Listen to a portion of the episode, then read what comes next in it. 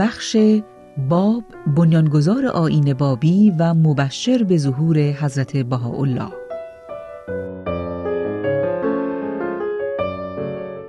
آین بهایی در نیمه قرن 19 میلادی در ایران در محیطی آکنده از فساد، تعصب، بیعدالتی و ظلم پابرسه وجود گذاشت.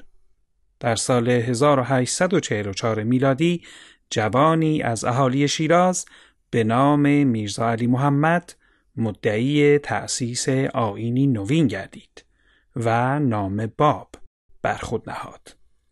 باب بسیاری از سنتهای کهنه اسلامی را مردود اعلام نمود. زنان را از حقوق اجتماعی بیشتری برخوردار کرد.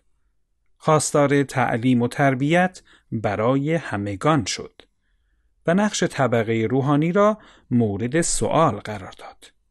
او همچنین تعلیم داد که اساس همه ادیان الهی یکی است و تأکید بر استمرار و تکامل ظهورات نمود و بر بزرگی و شرافت مقام انسان گواهی داد.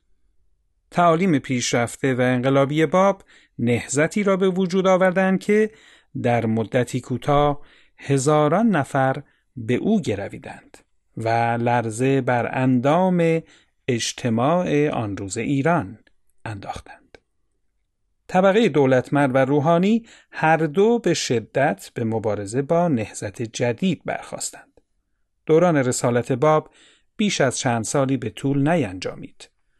او و پیروانش مورد تعقیب، ظلم و ستم قرار گرفتند.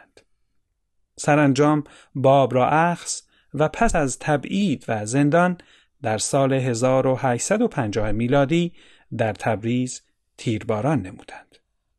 پیروان باب نیز به سرنوشتی مشابه دچار شدند. هزاران نفر از ایشان را در مدتی کوتاه اخص و تنها به علت گرویدن به آین جدید به قتل رسانیدند. حیات، تعالیم و آثار باب و فجایعی که نسبت به پیروان او اعمال می گردید توجه اروپاییان را نیز به خود جلب نمود. باب اعلام نمود که مبشر به ظهور آینی جدید است. آن ظهور عصر نوینی را در تاریخ بشر آغاز خواهد کرد. عصری که پیامبران پیشین به آن وعده دادند و به نام عصر طلایی موصوف است و عنصر اصلیش برقراری عدل و داد در جامعه انسانی خواهد بود.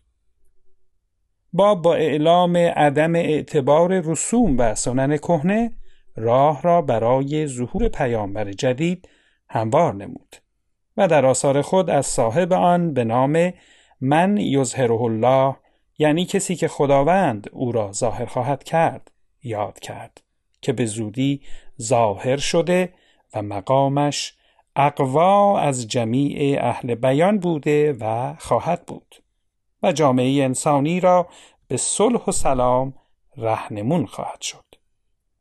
حضرت بهاءالله در سال 1863 میلادی اعلام نمود که همان موعودی است که باب به آمدنش بشارت داده بود.